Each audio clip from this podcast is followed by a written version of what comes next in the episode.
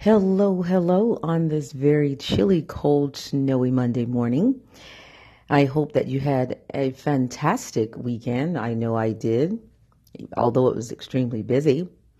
But today I want to chat with you a little bit about making time for you and recentering and realigning.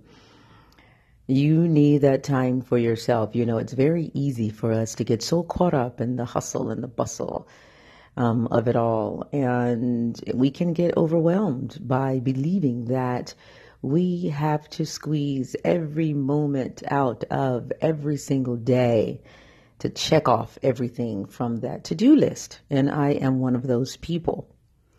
And as we all know, you know, it can sometimes be an undertaking when you have families. Um, even when you don't, it can be an undertaking to try to get everything done. And so I want to share with you the four P's to successful outcomes. Now, these are some things that you can use in your relationships, in your careers, at home, with your families, to help you when you feel stressed and overwhelmed.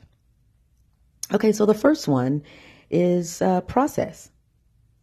When you're feeling overwhelmed, I want you to stop and process what it is you want to get done, what it is you really need to get done, and how you want to get there. Second is to plan. Have a solid plan of action. Have a solid plan of action. Third, I want you to prioritize that plan that plan. Because see, there's sometimes things on that list that aren't as important to get done. So prioritize that list. There may be even some things on that list that you can eliminate.